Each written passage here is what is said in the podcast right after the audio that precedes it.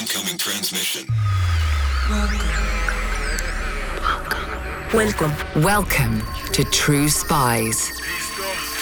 Week by week, mission by mission, you'll hear the true stories behind the world's greatest espionage operations. You'll meet the people who navigate this secret world. What do they know? What are their skills? And what would you do in their position? This is True Spies. And it was at that point the deputy director of the DEA said an undercover agent with the DEA has a life expectancy of six months. You're either dead or we pull you out. This is True Spies. Episode 79 The Reluctant Narco.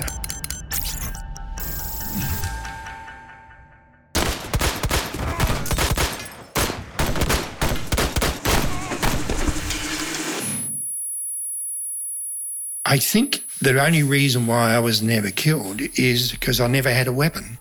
And I stood against the wall, literally shaking with fear. A group of well connected businessmen have just concluded an important meeting. The venue? An air conditioned hotel room in Mexico City. Let's take a head count. One Mexican banker, slumped over in his chair, a gunshot wound to the face one agent of the US government's Drugs Enforcement Administration, similarly indisposed, two Colombians, one still breathing, just. And then, quaking with terror against the wall, there's Keith. So I'm in Mexico City. I'm three hours from the airport. And then if I can get a flight, I'm three hours from American soil. All hell's broken loose. How did we arrive at this grisly scene, you ask? Well, let's talk about drugs. Don't worry, this isn't an after school special. No, let's talk about the drugs business. Let's talk networking, payroll, and asset management. Because if you're talking about drugs, you're talking about money. Lots of it. More often than not, that money belongs to the powerful criminal groups known collectively as the cartels. The drug cartels handle approximately between 240 to 500 billion dollars a year. They control the cocaine market for worldwide distribution. But what are they spending all that money on? They control politicians, police, government officials, all through Central and South America.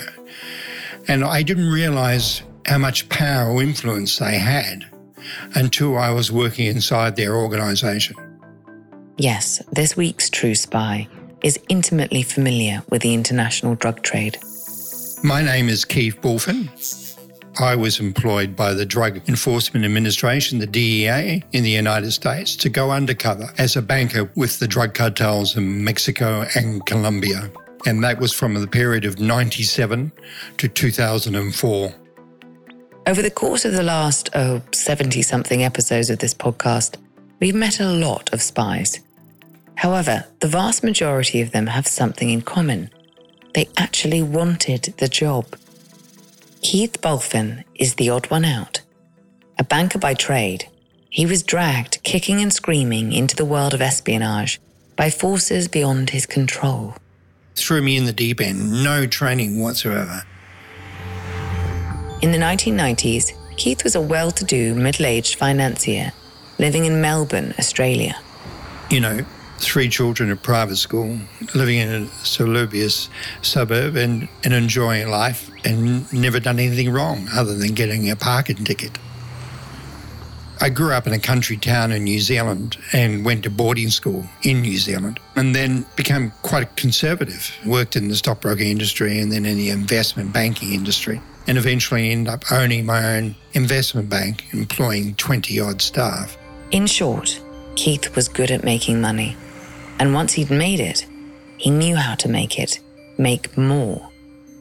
But his mastery of the mighty dollar would prove to be his downfall because when you're good at making money, you tend to make a lot of friends too.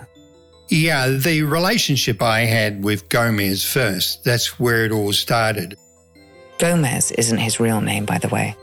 That's one of the aspects of this story that Keith had to, let's say, tweak for legal reasons. I didn't know who he was. I was led to believe he was a coffee importer and he owned coffee plantations in Central and South America. Gomez fit in well with Melbourne's moneyed middle classes. He rented an expensive house and his children attended private schools. Eventually, he began to put down more permanent roots in Australia. He was looking at bringing money in from London to buy a house close to where the schools were, where his children attended. And I helped him, and we developed a friendship. However, as you've probably surmised, Gomez was not all that he seemed. Unbeknownst to myself and to him as well, he was being monitored and watched by the Americans and the Australian and Mexican authorities. As it turned out, Gomez had a somewhat checkered past. He came from a poor family, but won scholarships to prestigious schools in Mexico and obviously to a prestigious university and then on to Harvard. But he also had the ability to run businesses, successful businesses, and to network with politicians. And the most important business was a fishing co op on the Gulf of Mexico, and he became the general manager of that co op. And they used to have their catch and then ship it to Florida. But in between the trays of fish was cocaine. He had obviously become involved in an early part of his career with the drug cartels in terms of assisting them in the shipment of cocaine to the United States through the operation of that fishing co op. Those connections would take Gomez to the very top of Mexican society. And then from the fishing co the Mexican government announced that they were going to privatize some of the banks. And he was a general manager of a fishing co. Yet he had the money made available to him to acquire two banks. Colossal amount of money, but he acquired the two banks and he ran those two banks. And according to the US Department of Justice, they were the main washing machines for the cartel's money. Gomez was on top of the world, but the longer you stay on a winning streak, the easier it is to overplay your hand. When the Mexican government devalued the currency in early 94, the banks and the financial institutions in Mexico needed a financial package, and America came to their rescue and provided funds to the Mexican treasury. Remember, Gomez runs two banks. That's a lot of bailout money coming his way. Put yourself at his loafers. Could you resist the temptation? So the money was shipped to his private bank account. And so he immediately departed from Mexico Gomez was on the run. He was being sought after by the Mexican authorities and the US authorities on the missing money. And then they investigated the banks and they found out it was the washing machine. For four years, he was on the run. And he went to Switzerland, then Spain, and then France, and then back to Spain, France, and Dominican Republic, and eventually arrived in Australia on a false passport. Eventually, that false passport would be his undoing. They arrested him here because he was travelling on a false passport and they placed him in prison to be extradited back to Mexico. But not before he'd had time to get friendly with Keith Bulfin. They had been listening to his telephone conversations, videoing his activities, photographing people who he met, and establishing his connections. And then they heard that he spoke highly of me, of my banking ability, and that triggered their interest. Early one morning, before the sun rose above suburban Melbourne, they came knocking on Keith's door. They being the DEA, working in tandem with Australian and Mexican police they decided to ask if I would be willing to assist the Mexican and American government in becoming involved with the banking in the drug cartels in Mexico City. And I told them that I would not be entertaining such an idea. this was the wrong answer. And they said, Well, you will change your mind. We'll investigate everything you've done over the last 10 years and we'll find something. And which they did. They said I was involved with a conspiracy to defraud over a valuation on the casino and also a theme park. In this series, we tend to assume that spies are working towards a noble cause, noble-ish at the very least. But the fact is, spies are pragmatists above all else. And if an asset is resisting their overtures, they'll stop at nothing to get what they want, even if it means destroying lives.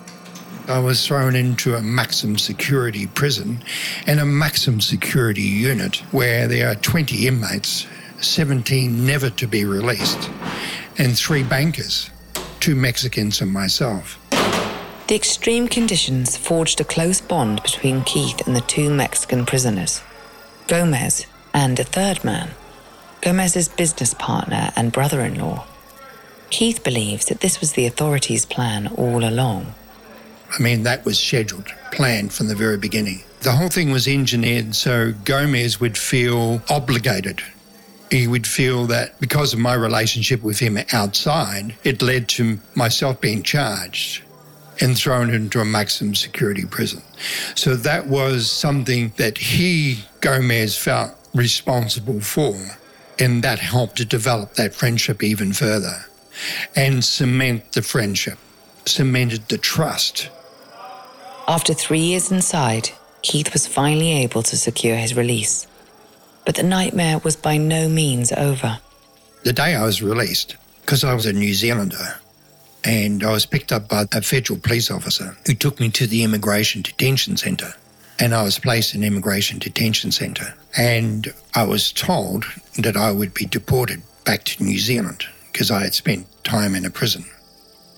Keith's life, a conservative, cultivated thing, already lay in tatters. The news that there was, in fact, further to fall plunged him into a deep despair. And if you're thinking that this is all terribly underhanded of the DEA, then you might want to listen to a few more episodes of True Spies, particularly those episodes that deal with recruiting assets. Using leverage and, if necessary, creating it is all part of the playbook. Then the federal police arrived to interview me and said that if I played ball, they would support my stay in Australia. This time, he knew that he was in no position to decline the offer. I knew now that I was a puppet. If I didn't play ball, I would be deported. Keith's relationship with his family in Australia is already hanging by a thread. If he's barred from entering the country, He's truly lost everything. So, I was recruited. Keith had a wealth of financial know how. And now, in Gomez, he had access to the secretive world of the cartels. If Keith could establish financial links with the major players, become their banker, then the DEA could hit the drug runners where it hurt their wallets. What they did was they said, We'll set up a financial operation in San Diego and we'll look for opportunities in Mexico by using your contacts. And um, we'll see where it goes. Within days, Keith was flown to San Diego, California, a stone's throw from the Mexican border. There, the DEA laid out their master plan. I met the team, the supervisor, my controller, the regional director, and two other agents and they had a company called Essex Finance, which was registered in the British Virgin Islands. It'd been a company that had been operating for three years. So it had three years tax returns. It was a perfect vehicle to set and run as a bank. Under Keith's reluctant stewardship, Essex Finance would become the respectable face of an illicit banking operation, laundering millions of dollars for the cartels. All in good time. The first step? A very important phone call. The DEA asked me to phone Gomez, who was in prison at the time, still in prison. And they could see, you know, how good our relationship was. And Gomez wanted me to go to Mexico immediately. Gomez was relieved to hear from Keith. He had a favor to ask. And the purpose of that was to go to Mexico, where a payment was made to a Supreme Court judge in order to have the charges against him dropped. And so it was that mild mannered Keith Bulfin, 50 something father of three, found himself blowing down one of Mexico's dusty highways towards a future he could scarcely begin to imagine.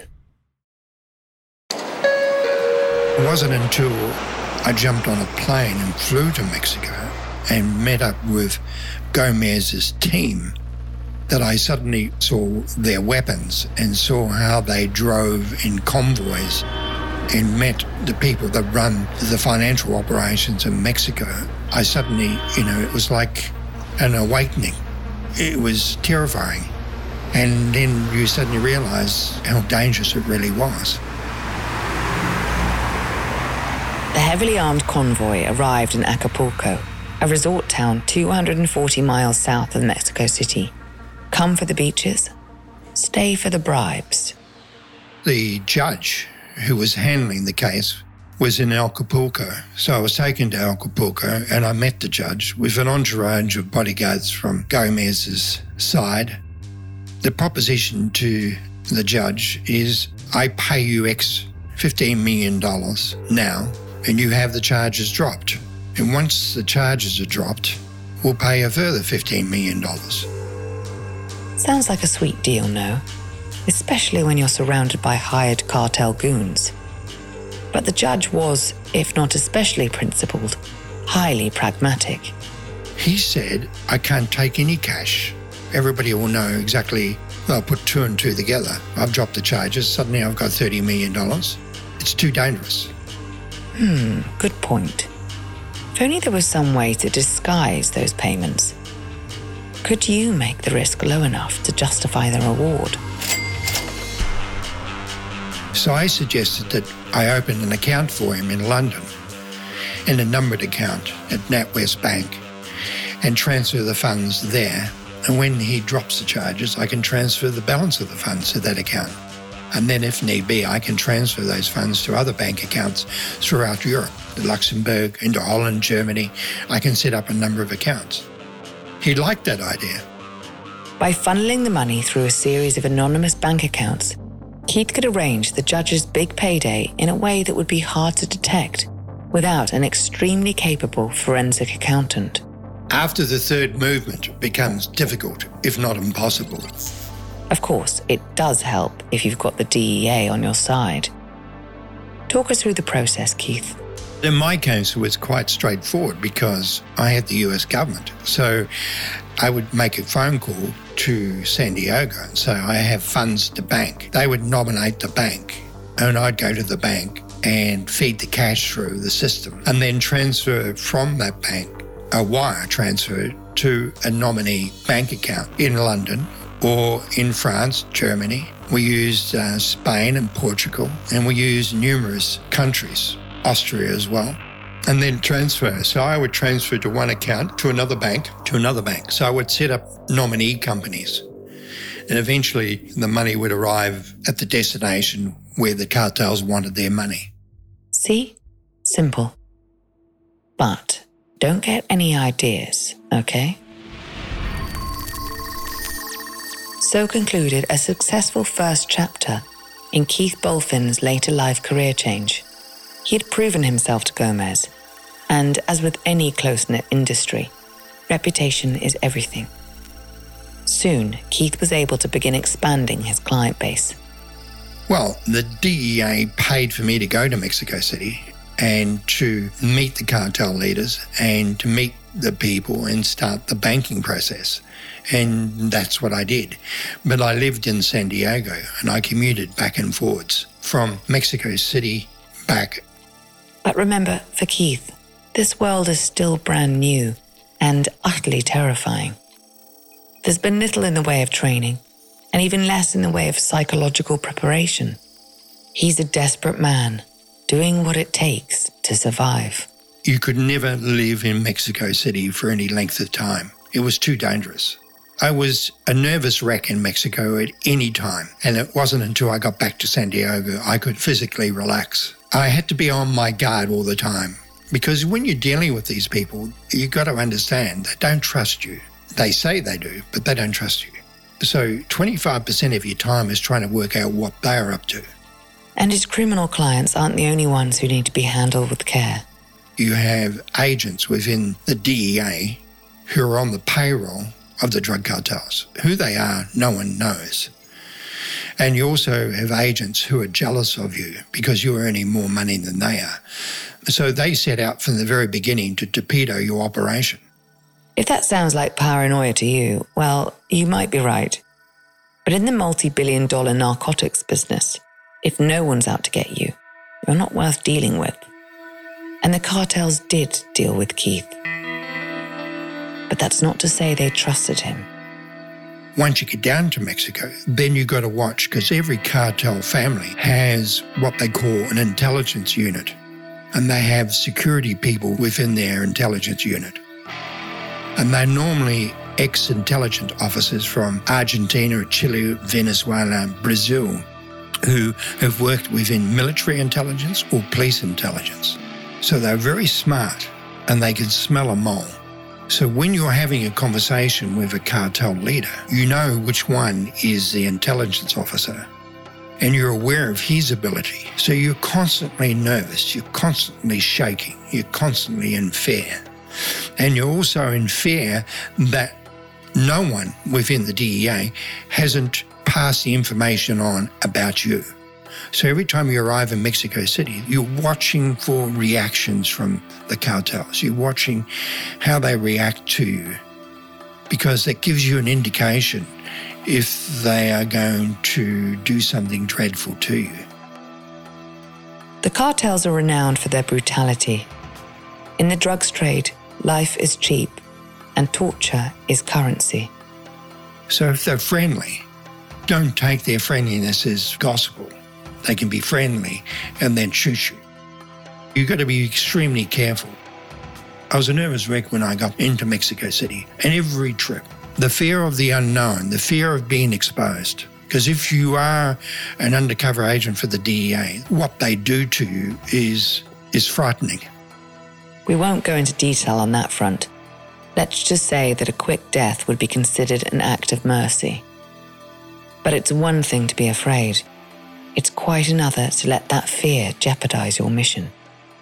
Remember, for Keith, the last shreds of his life in Australia depended on his work in Mexico. Failure was not an option. He began slowly to train himself, to focus his considerable abilities, to dampen the cold terror that dominated his waking life and left him sleepless at night. I play a lot of chess. So I started to think logically and plan my strategies and say, it's like when you're on the chessboard, you plan your move and you look at the opposite player and you're trying to anticipate his move so you can counter his move. And that's how I started to think. So every time I went to Mexico City and I had a meeting, I went to the meeting place two or three hours beforehand. I look for exit strategies. I worked out in my mind if this went all pear shaped, where could I go? Where could I hide? How could I get to the airport? I'd go through strategy after strategy to try and work out how I could get out of the city. It's always a good idea to prepare for a worst case scenario, but nine times out of ten, prevention is better than the cure. Most undercover police and undercover agents tend to absorb themselves within the criminal organisation. So what they do, majority of them will party with the cartels, will drink the grog, take cocaine, party with the girls, end up sleeping with a few girls. But that's where all the mistakes are made.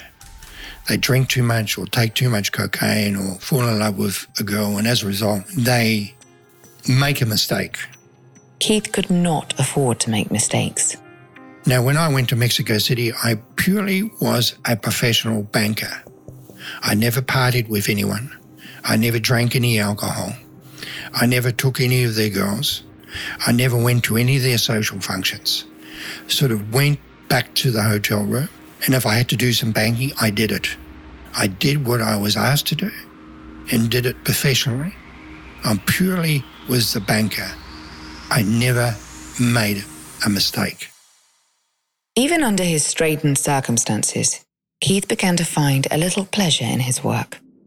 He was good at what he did, and he knew he could be even better. What the DEA wanted to do was just to bank their money, find out where the money goes. So I had a meeting with the regional director and the deputy director of the DEA, and I said to them, We need to do more. What do you have in mind? They said. I said, We need to act like investment bankers. Not only do we bank their money, but we want to invest their money. So if we can do the investments, buy property, buy shares, buy art, everything they want, educate them on that like a proper investment bank, then we'll be seen as an investment bank, as investment advisors, and then we can get all the corrupt politicians, we can get a lot more people involved. Narcos deal in cash, but the people they own? Bent officials, judges. As we've heard already, they're risk averse. A suitcase full of unmarked notes isn't going to cut it in high society. No, for the discerning bribee, assets are the name of the game. They liked that idea and thought it was a great concept because then they could have control over these assets. So when the time came, you could seize those assets. So that's what I did buying companies, buying property, buying stocks and shares. But then they wanted art. So I had mentioned art previously. And so they wanted to buy art. And of course, they got an enormous amount of money. And we went to the auction house in New York. And that was an incredible situation. Having the, having the money and, and buying art, it was just, it was just something I, I've never done before. Could it be that Keith was beginning to enjoy himself?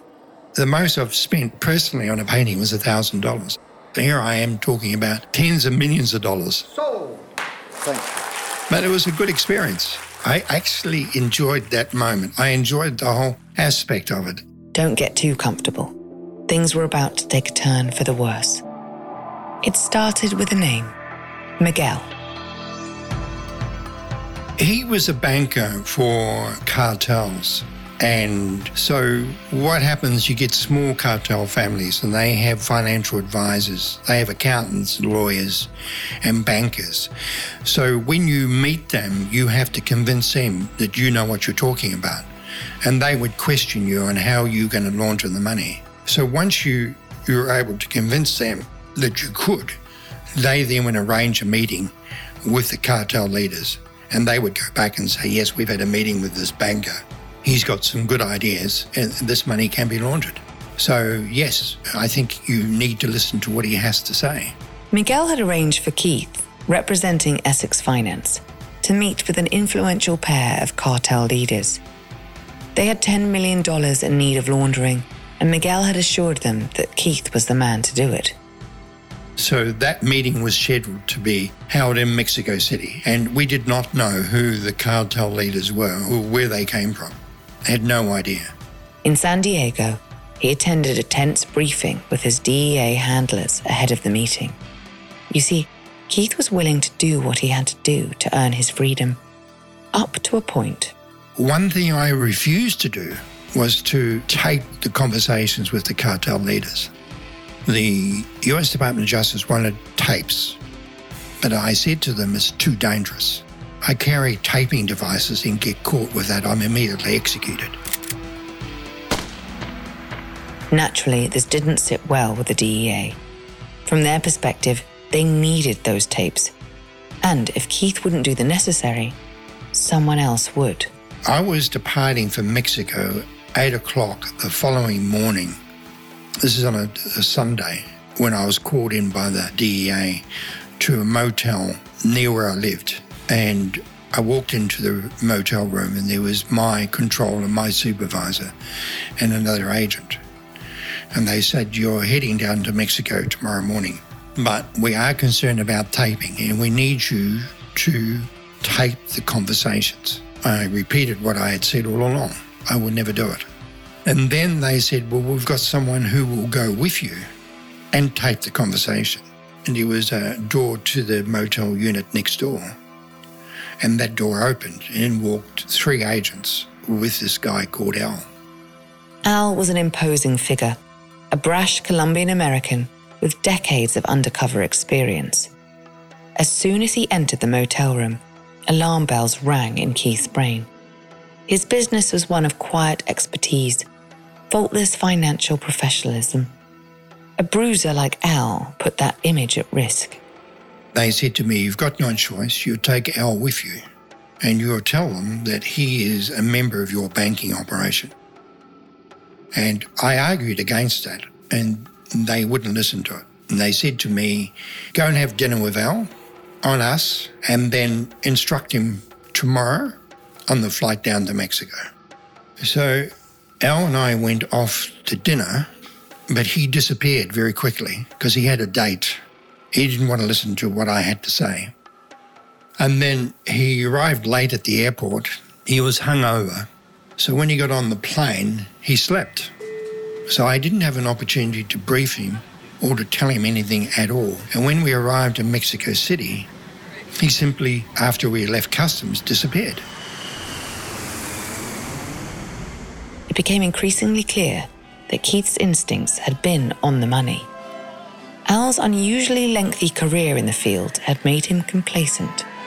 Next time I saw him was 5 to 10 the following morning when I had a meeting with two other bankers acting for a cartel group. This morning meeting would give Keith a chance to figure Al out. Could he really be this unprofessional? If so, he could put them both at risk. After all, these were just bankers. The second meeting of the day, with Miguel's cartel clients, would be less genteel. With a heavy heart, Keith made his way to the coffee shop, slouching through the heat and noise of the city. And he came to the coffee shop. I was livid, and I just had enough time to say, Don't say anything about banking. You don't know anything about banking. If you're asked anything about banking, please do not answer it. So the two bankers arrived, and they were upset that I had invited someone along to the meeting that they didn't know was coming. Already, things were off to a rocky start. But if Al could just keep his mouth shut, then the unlikely pair might just carry it off. And this is the thing in Mexico you can't turn up a meeting with someone unannounced. So they were a bit taken back by Al's presence. And they asked him directly, What is your connection? Crunch time. Is Al going to listen to your advice? And he said, I'm a banker. I'm a banker with Keith. That'll be a no then. But there's still a chance that the cartel bankers won't ask too many questions. This is still salvageable. And then they looked at me and said, Well, talk us through some of the, the transactions that you can do for us. I was explaining to them. And they never took their eyes off Al. They just kept looking at him, and he was looking at them. They weren't listening to my conversation at all. And suddenly one of them said, I'm going to ask your banking friend a question. And Keith, I don't want you to answer it. I knew straight away there was going to be a problem. The bustle of the cafe faded into white noise. The cold eyes of the bankers honed in on Al. Keith could only watch and wait for the other boot to drop. And they said, Tell us, Mr. Banker, what you know about interest arbitrage. Because he had no idea. And rather than saying, Look, I don't know, let Keith answer that question, he tried to fluster his way through it. And of course, he gave all the wrong answers. So they said, You're not a banker. And it was at that very point that the waiter turned up with coffee and in Spanish said to Al, Would you like some more coffee, sir? And he turned around and said, No, I've got plenty at the moment. And then he had responded in Spanish. And they then said, You're Colombian. We can tell by your accent you're Colombian. So you're not a banker and you're a Colombian. And then they immediately said, This conversation's finished. We're going. And they got up and left. Much like Keith himself, bankers for the cartel are surprisingly risk averse. Everything has to be accounted for, and Al was anything but. And he then panicked. This is a person who has spent 27 years undercover, panicked and rushed off to the toilet to smash the recording device that he had because he didn't want to be caught with that. And he, along with myself, knew we only had a matter of hours to live because the word would get out. So we went back to the hotel. We phoned the control center back in San Diego. I said to them, We've got to leave. We just have to get out of Mexico City. They made us wait until the afternoon meeting, which Miguel had arranged. The DEA had weighed up the risks and found in favor of continuing the mission in spite of Al's faux pas at the cafe. So we went to that meeting, and I was extremely nervous. Keith and Al make their way to a swanky hotel in Mexico City. The morning's recriminations still linger as the elevator makes its painful progress skyward. They knock briskly on the door of a suite, the room number outlined in gold. Wealth is commonplace in this world, but Keith doesn't feel like a rich man. He feels like prey. Went into the room, and Miguel, sitting at the desk, he never rose from the desk. And he, once again, was taken back that I had walked in with Al. I hadn't told him in advance. Miguel barely has time to react to Al's presence before his cell phone buzzes on the desk. It's his clients. Miguel said, My clients are on their way up. They are brothers from Colombia. Remember, Al was Colombian too. And there was a very good reason he no longer worked for the DEA in Colombia. You see, all undercover postings come to a close. And however they end, the undercover agent is usually exposed. In short, the Colombians knew Al's face. It was shaping up to be a very bad day for business. And Al knew at that stage he would be exposed, and he asked to go to the bathroom. And he went to the bathroom, and of course, unbeknownst to us, when he disappeared from the airport, he went and got a weapon. And of course, he had the weapon on him. Al hid in the bathroom and waited. The Colombians arrived. Al came out of the bathroom.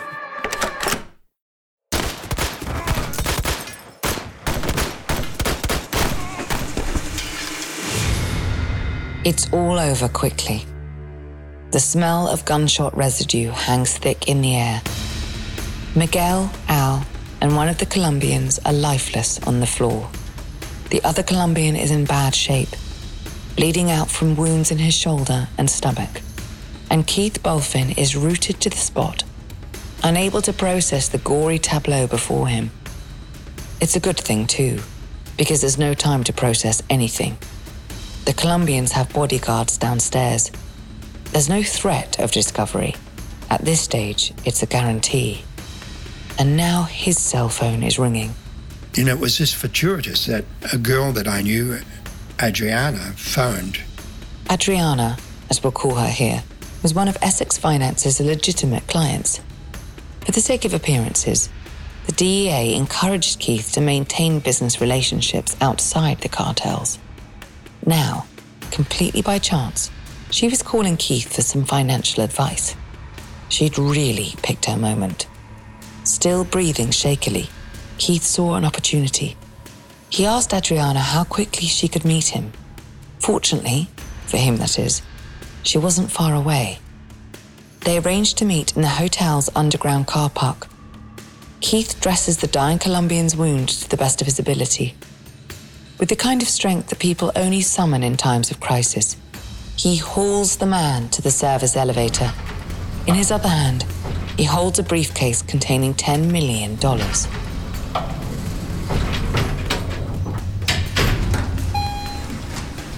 Going down. So the situation of myself in that hotel room, picking up the money, picking up the wounded Colombian, and getting myself down the service lift to the basement car park. I don't know how I did it, but I did it. Then dragged them into Adriana's car and then asking her to put her foot down and leave. As I explained to her who this guy was because he was mumbling in Spanish and she could work it out fairly clearly herself. As they drove, the reality of the situation began to sink in. I had now exposed her and her family. Suddenly, it's not me, it's also her. Whatever the consequences happened in that room, she would be executed. She could never stay in Mexico. So suddenly it's just not you. Suddenly you've got her and her daughter and her mother. And I had to get them out as well. So I had to collect them. I was running blind. Now, Keith is tearing through the streets of Mexico City. Thanks to his escape contingencies, he knows his route to the airport. It's a stressful drive. Adriana's mother asks frenzied questions in Spanish. The Colombian groans, slipping in and out of consciousness. Adriana's baby daughter mewls in the back seat, unaware that by entering this car, the course of her young life has been altered forever. By now, word of what happened in that hotel room has reached the authorities. And if the police know, so do the cartels. I managed to get to the airport I knew the airport would be bunkered down with cartel people, the corrupt police, the corrupt army, government officials. I know how the Mexican system works. There'd be no way we could even walk through the front door of the airport without being killed or kidnapped. So it was driving around the airport that I noticed the light aircraft. A small, sleek aeroplane is idling in a hangar on the airfield. Keith approaches the pilot offering cash from the briefcase in return for a quick getaway. I didn't tell him exactly where I was going, just kept saying going to this destination and, and just kept paying him money. And money speaks volumes in Mexico. So he was quite happy initially, and then it dawned on him what was happening. The aircraft leapfrogs across Mexico. Refueling is necessary. The cash keeps coming. Eventually, they approach the border. A panicked call to the DEA secures permission to land, despite the pilot's protestations. So we flew into the United States, and it was a terrifying experience. The plane eventually touched down in Brownsville, Texas, where Keith and his fellow travelers were met by a squad from the DEA. Adriana, her mother and daughter, and the wounded Colombian are led away. Keith will never see them again. He's moved to a safe house, guarded by DEA agents. Word has it that the Colombian cartel are looking for him. No surprise, given the carnage left behind in Mexico City. He persuades the DEA to allow him to bank the 10 million. That way, he can't be accused of stealing from the cartels in the event of his capture. Keith's girlfriend, Claudia, along with her three children from a previous relationship, join him in Brownsville could this be a fresh start for the man who lost everything? We were only there a week and we went to the shopping mall. So there was um, Claudia and the three children and myself. And at the shopping mall, we bought ice creams for the children. And we're in the car heading back. And one of the children saw two guys on a motorbike taking photographs.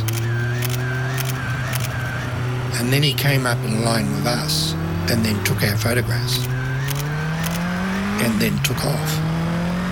I immediately knew exactly who they were and I knew we had to move. Keith put in a call to the DEA. The response?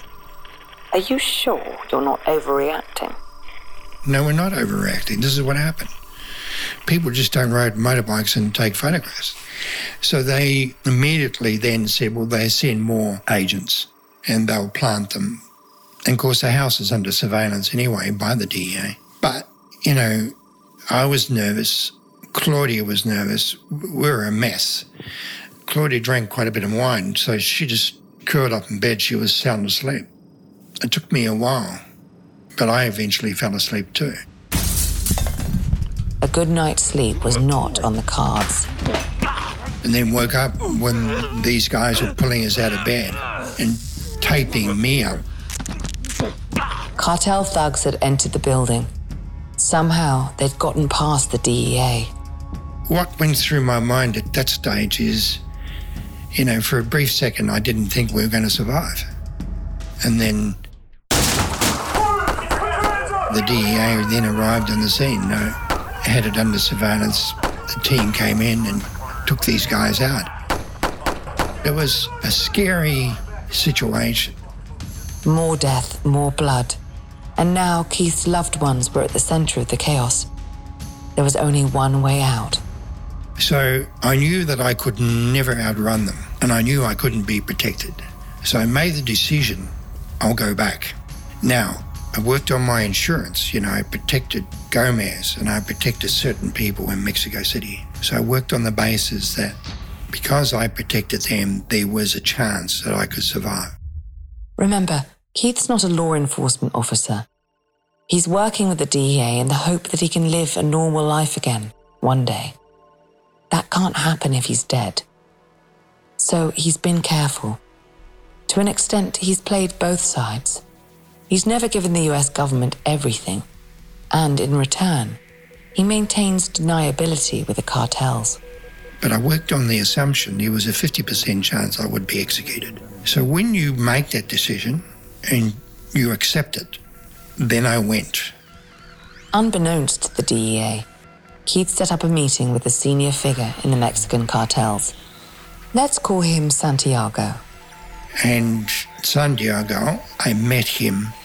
I had to convince him because he was the head honcho in Mexico City. He was the one that had the influence over other cartel leaders.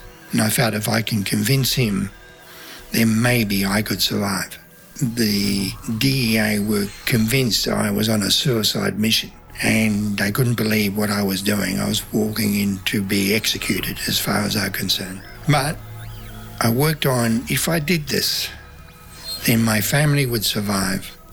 Claudia and her family would survive. That was the best result I could possibly think of. So I had the meeting. I convinced him and told him exactly how I protected him. And if I was an undercover agent, then his assets would be seized and his people in the United States would have been arrested. They weren't. So there was an element of doubt that I was a DA agent. I had Gomez who stood up for me and he kept vouching for me that I wasn't that sort of person. But they said the decision will rest with the Colombians. It's not their decision. They would go in and bat for me, but the Colombians, it was going to be their decision. And they said the Colombians will probably kill you anyway. But you have done the right thing. You've turned up for them. If you give them their money back, it will be simply a shot to the side of the head, but they won't touch your family. So they reached out to the Colombians. I waited 48 hours, it would have been. Representatives of the Colombian cartel arrived in Mexico. Discussions were underway. And I hardly slept. It was an emotional journey. After what felt like a lifetime, the day of reckoning came. The day they gave me my life back. Two actions had saved Keith's life. The first was simple he had banked the Colombians' money. The cartel assumed that if he'd been working with the DEA, that money would be frozen. The second was simpler still. Think back to that hotel room in Mexico City, the smell of gunshots and blood in the air. Picture one, two, three still bodies. Let's walk over to Al, our former colleague in the DEA. What did Al do that you didn't? He wore a recording device, of course. That was the whole point of Al. Car keys, you know, where you press the lock and it starts recording, press unlock and it stops recording. If you were to, say, reach inside Al's pocket and take that device, you've got audio that proves you were just a bystander to the shootings. As much a victim of the DEA's machinations as anyone. And that actually saved my life, that recording device. After his close call, Keith stayed on in South America for a while before finally earning enough trust to leave the country. I just couldn't just say I need to go back to the States. I had to sort of spend time there with them to prove that I wasn't an agent, So I got involved in the shopping centre. I got involved in establishing a restaurant there for them. And then eventually I was allowed to go back to the United States and I crossed the border in Tijuana. I had to do one transaction with a group of lawyers out of New York. And because the DEA were really annoyed with me because I'd given the Colombians back their money, which they believed was their money. I had to find out who this law firm was that was involved in laundering and hiding assets of a cartel family in Mexico City.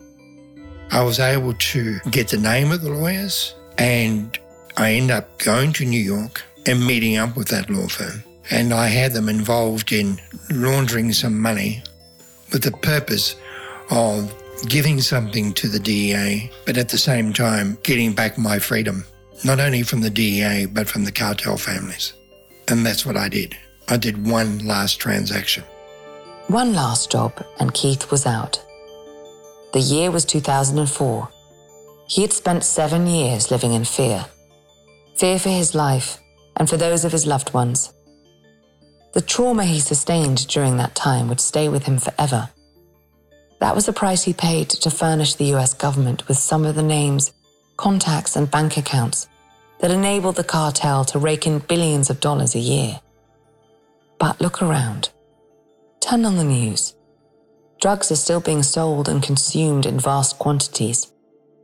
In 2020, Oregon became the first US state to decriminalize the possession of cocaine. Is this a war that any spy, willing or otherwise, could hope to win? Was it worth it? Well, that's a matter of perspective. What's yours? Several years later, Keith wrote a book about his experiences. It's called Undercover A Novel of a Life. For legal reasons, and to appease the DEA, it's marketed as fiction. I had to make it fiction and then change a lot of names, which I've done. But um, they weren't happy, I can assure you, but um, they allowed it through. so, yeah, interesting. Uh, there was a few annoyed people, to be honest. And when, you know, 60 Minutes and all the television documentaries teams interviewed me and read the book, and they all came to the conclusion this is a true story. I mean, this is. and um, I kept just smiling, didn't respond to that. For the purposes of this podcast, some names have been changed. But Keith assures us that everything you've heard today is true. Today, he undertakes forensic financial investigations for private clients. After all, Nobody knows the game better than he does. I carry out investigations for various people. You know, people who've lost money, they tend to contact me and I tend to help them find it. I'm Vanessa Kirby. Here's a taste of next week's encounter with True Spies.